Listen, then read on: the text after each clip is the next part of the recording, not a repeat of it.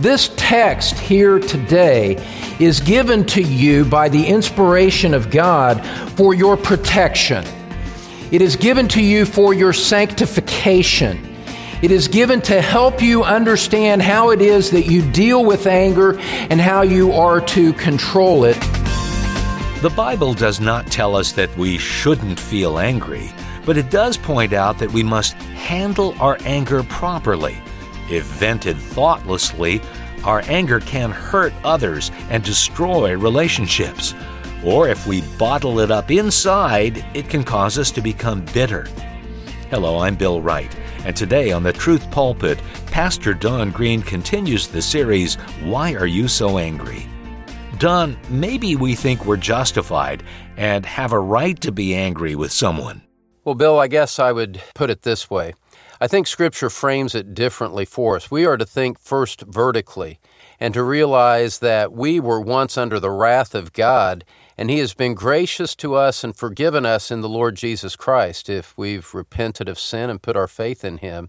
And that recognition that we've received a greater vertical forgiveness from God influences us and obligates us to show forgiveness and kindness and patience toward those who have wronged us. And so, a right thinking about what God has done for us in Christ will influence all of our relationships. May God help you and give you grace as you seek to grow in Christ in this important area of our sanctification. Thanks, Don. And friend, we look forward to learning more about not trusting our anger. So let's join our teacher now teaching from God's Word on the Truth Pulpit. Turn to Ephesians 4, verses 26 and 27. Now, what I think is a really cool observation. Look at the English text with me again. I'm just going to read it, and I want you to notice something. Be angry and yet do not sin. Do not let the sun go down on your anger, and do not give the devil an opportunity. There's three negatives there do not sin, do not let the sun go down, do not give the devil an opportunity. But that's not my, that's, that's a valid observation, but it's not what I want you to really see right here. Notice something. Those of you that are prone and practiced and skilled at justifying your anger and excusing it in your own mind and to those around you, I want you to notice something really crucial in this text. Paul says, Be angry. In our English text, two words. Then he immediately goes and qualifies and restricts and restrains it with everything that follows in the rest of those two verses. There are two English words that say be angry, and then in English there are 23 following words that restrict it. In the Greek text, it's one word, be angry, and there are 16 words that follow that restrict and restrain it. Don't you miss this point.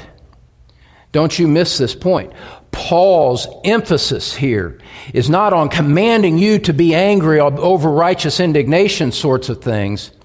He is, he is restraining and directing and controlling your tendency to anger and giving you the, the principles of self discipline and self control which are necessary for you to respond righteously to it. The whole point here, in other words, for those of you that are prone to anger, the whole point here is not the one Greek word at the start of this verse justifies everything about your angry disposition. The whole point is found in, in, in the 95% that follows. It's designed to channel this and have you respond to it properly.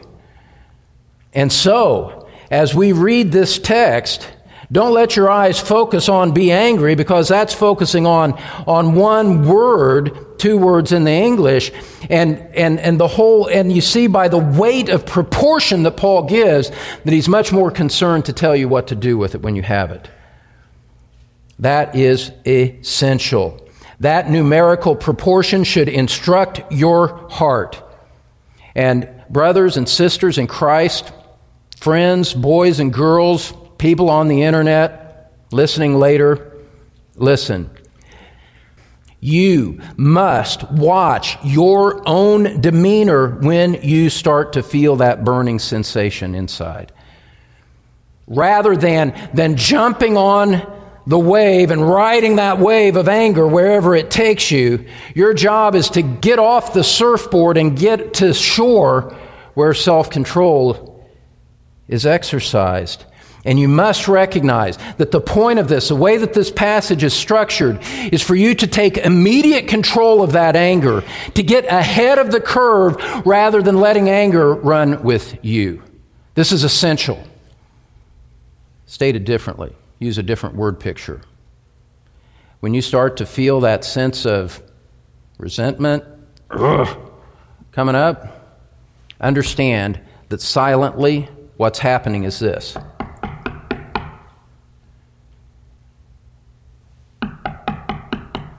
What's happening is when you start to feel anger, even if you haven't sinned just yet in it, understand that sin is right there knocking on the door. That sin is just on the other side of your anger. And it is, it is, it is crouching ready to get in. Just like the Lord warned Cain to get control of his anger over Abel's superior sacrifice. He said, because sin is knocking at the door. And what we just have to do is we have to empty ourselves of our, our, our love for self and our love and our self justifying manner and our, our hard, unteachable hearts and realize that this is real life and to not think that it doesn't apply to us because it does. Sin is right at the door. It is just on the outer boundaries of those motions of anger in your heart. And ha, most of you have far too much sad experience to know that to be true, don't you? I don't have to explain this to you from Scripture. Your past is littered with examples that you could illustrate this from. I'm, I'm starting to get mad, and boom! Out comes the lashes of your tongue on the objects of your displeasure. And so, whatever we say about the place of righteous indignation in the Christian life, understand that Paul's point here is to warn us about the dangerous, explosive impact of anger so that, so that, so that, purpose clause here, so that you would take control of it and respond to it in the way that God, that the way that your Lord Jesus Christ commands you. Paul was writing as an apostle of Christ. His words are the authority of Christ over your life. And this is Christ, through his word, commanding you, this is how you must respond to anger and forfeit, give up, lay down those weapons of self justification that you're so prone to use. There should be, given statistically speaking, there should be a number of you within a room of this size and with this many people in the room. There should be a number of you who are just overwhelmed with the sense that, that God's Word is, is hitting a direct bullseye on your life right now. Sin is knocking on the door. Keep it blameless. How is it then? What does Paul go on to say? What practical help that he, does he give us? You know, he, he gives us really practical help here. It's remarkable how plain and simple this is. How can you grow spiritually at such times when sin is knocking at the door in your anger? Well, that brings us to our second point this morning. Not only to keep it blameless, to make sure that if you're angry, you're angry over the right things, over the things that offend God, and not simply that which is a personal offense to you. That takes care of 95% of it for most of us, probably 99% for the rest. You keep it blameless. Secondly, you keep it brief. Keep it brief. And this is where what we said earlier about anger not being the dominating spirit of the Christian life becomes so very important. Anger is not meant to be the, the controlling demeanor in your life as a Christian. And if it's been that way, let me just say it again, say it plainly, you need to repent and turn away from it and disown it because Scripture says to keep it brief. Look at verse 26 with me again. God says through his word, Be angry and yet do not sin. Look what he says. Do not let the sun go down on your anger. Wow, is that practical? Is that ever is that ever an easy thing to grasp and understand? This is a poetic way to warn us against anger and to show us what we do with it. Scripture calls us to a long fuse, not a short one. To be slow to anger rather than being quick to pop off in your mouth. Look at the letter to James a little further back in your Bible, just after the book of Hebrews, James chapter 1, as Scripture helps us understand more fully what Paul is saying here. James chapter 1, verse 19 in the context of responding to God's word, it says this in verse 19. He says, This you know, my beloved brethren, but everyone must be quick to hear, slow to speak, and slow to anger, for the anger of man does not achieve the righteousness of God. And so James says, says Be quick to hear, slow to speak, slow to anger. Paul says, if anger crops up, don't let the sun go down on it. In other words, don't carry it over from day to day. Don't, don't give a place to let this be, to become part of the luggage that you carry about with you in life. Settle the day's anger today and go to bed and wake up tomorrow with something new on your mind. The word for anger in James is from the same root as here in Ephesians chapter 4. Your anger is a delusion, it is a deluding influence upon you. Paul treats this as, as very crucial, as something central to the implications of salvation. And to realize that your anger is, a, is an influence upon your mind and upon your heart that has great potential to deceive you into thinking something that is completely wrong. To deceive you into thinking that you're justified in your retaliation, to deceive you into thinking that this is more important than it really is. It's a deluding influence, and therefore don't go there quickly, and don't go there repeatedly, and don't let it nurse in your heart day after day after day, whatever the case that caused it may be. Don't fall into that trap. It's like a net that your heart would throw over you and tangle you up that you don't easily get out of. Scripture just gives us multiple ways to look at this, and I'm trying to give you multiple illustrations with which to think about it so that you understand and don't tolerate it in your heart, that you put it to death. Don't fall into the trap of anger. One of the ways that you do that is that you keep it brief. Now, let me be practical again. If you continually expose yourself to conservative news talk, you are almost certainly breaking this command because those programs live and breathe by keeping you upset. If they taught you to be content with your lot in life and to, and to trust God for what the future holds, then they wouldn't have anything to keep bringing you back. And if you feed yourself a constant, steady diet, hours on a day of, of, of, radio and television that's designed to talk about politics and to get you worked up, and I can't believe what they're doing here, beloved, if, if that's your pattern of life and what you feed your mind with, I promise you that you're living in violation of the spirit of what Scripture says. Because those two things are on opposite sides of the meter. Look over at Romans chapter 12. How do you keep it brief? How is it that you could come to the end of the day and lay anger to rest? Romans chapter 12. Follow the news if you must, but you end each day with a conscious trust in our sovereign Lord. Romans 12, verse 17. Never pay back evil for evil to anyone Respect what is right in the sight of all men. If possible, notice the, the, the, prohibition on retaliation. Never do that. Respect what is right in the sight of all men. If possible, so far as it depends on you, be at peace with all men.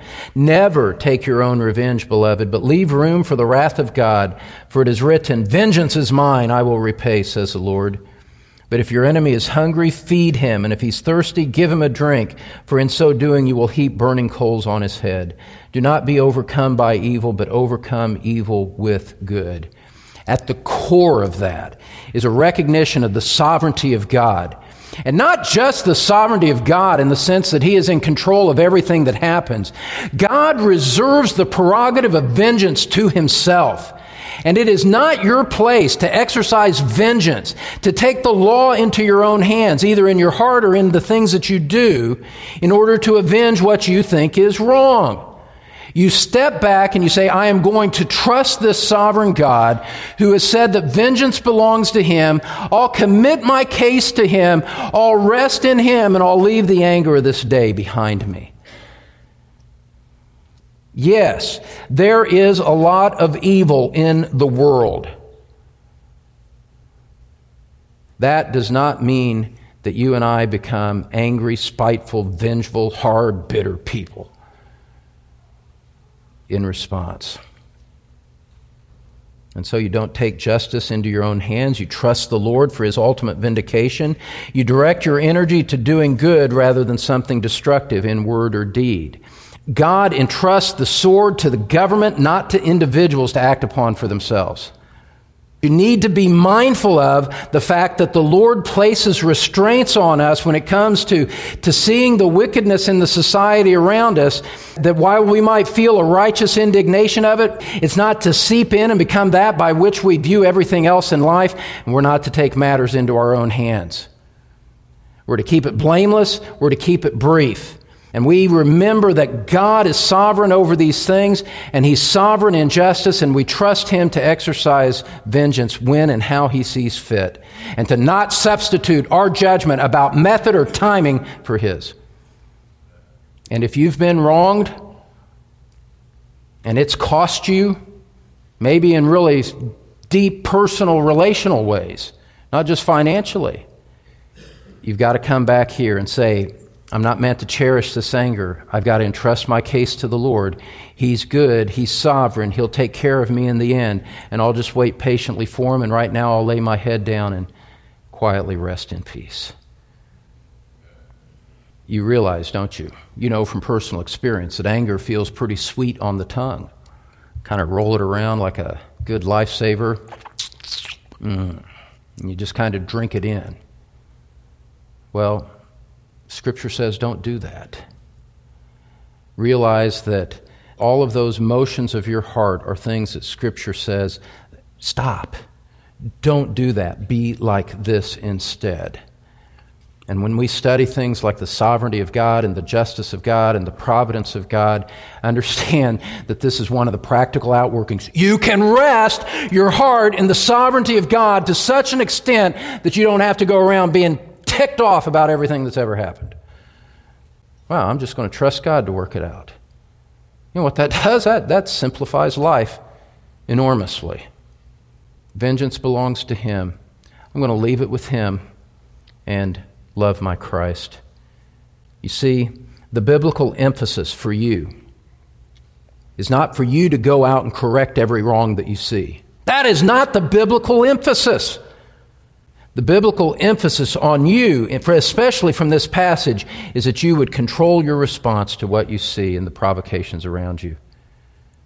It's not for you to lash out, it's for you to take the reins of your own heart into hand. Say, Whoa, come back. Don't answer the door. Don't answer that door. Step back from it and live righteously instead. Paul gives us a third reason third way to respond. I'm just going to put it this way. Said to keep it blameless, keep it brief. Thirdly, keep it bound. Keep it bound. Now, I'll freely admit that bound is not the perfect word for this third and final point, but it alliterates it starts with B like the first two does. And the reason that's important is that it will help you remember and rehearse these things in your mind. And I'm more concerned for, uh, for your spiritual growth than I am for a perfect expression of my point here. Here's what you need to see, and here's what ought to stop you. If nothing has, has slowed you down yet in your anger and what we've seen from God's Word, this ought to do it. This ought to do it. Anger opens up the door, opens up the boundaries of your life to, watch this, to satanic influence. It opens up the door for a satanic influence on your life and for you to become a satanic influence in the lives of others as well. Wow. That's what Paul says, though. Go back to Ephesians chapter 4. Ephesians chapter 4, in verse 27. As Paul is laying down these principles to control and restrain and direct your anger, he says, Don't sin, keep it blameless. Don't let the sun go down on your anger, keep it brief. Don't carry it over. Thirdly, do not give the devil an opportunity. Some of you will have in your margin a note that says that the word for opportunity can also be translated a place. Do not give the devil a place. Your anger gives a place for the devil to operate. It gives him a foothold in which to do his work. To the diminishment of your sanctification, for you to become an instrument in his hands rather than an instrument in the Lord's hands. Here it is, beloved. You have to control your anger. You have to work through these things in a righteous, godly way because otherwise Satan finds a place to work in it.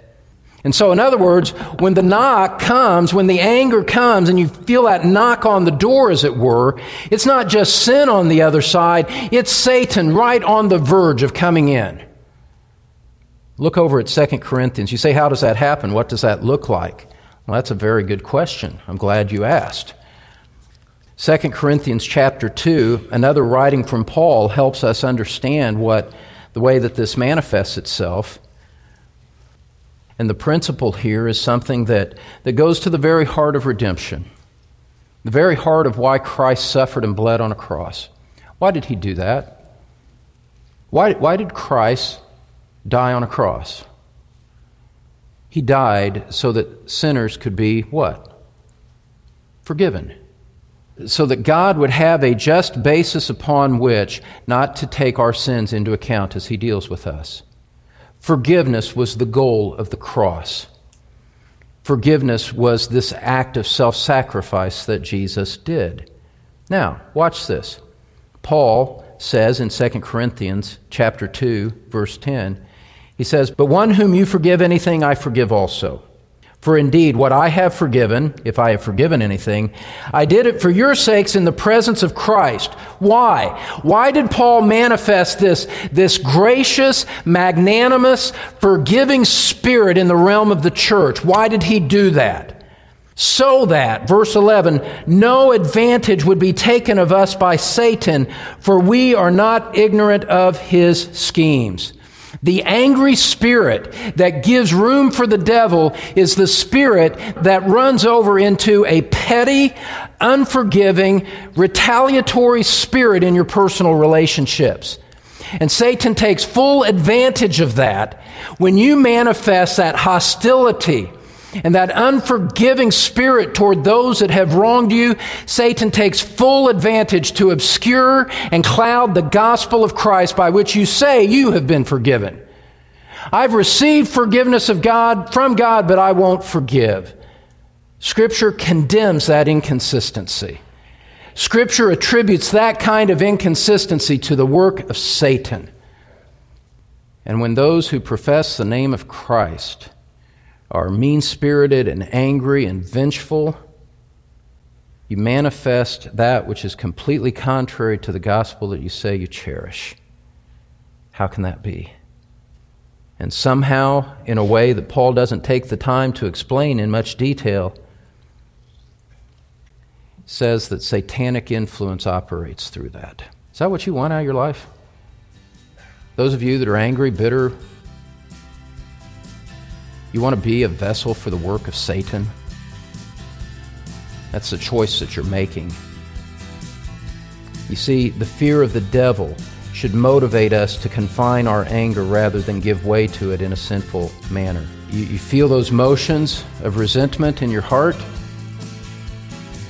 and you say, uh oh, joined right with that, rather than justifying myself, here's an opportunity. I need to get control of this. I need to be ahead of the curve before this gets away from me.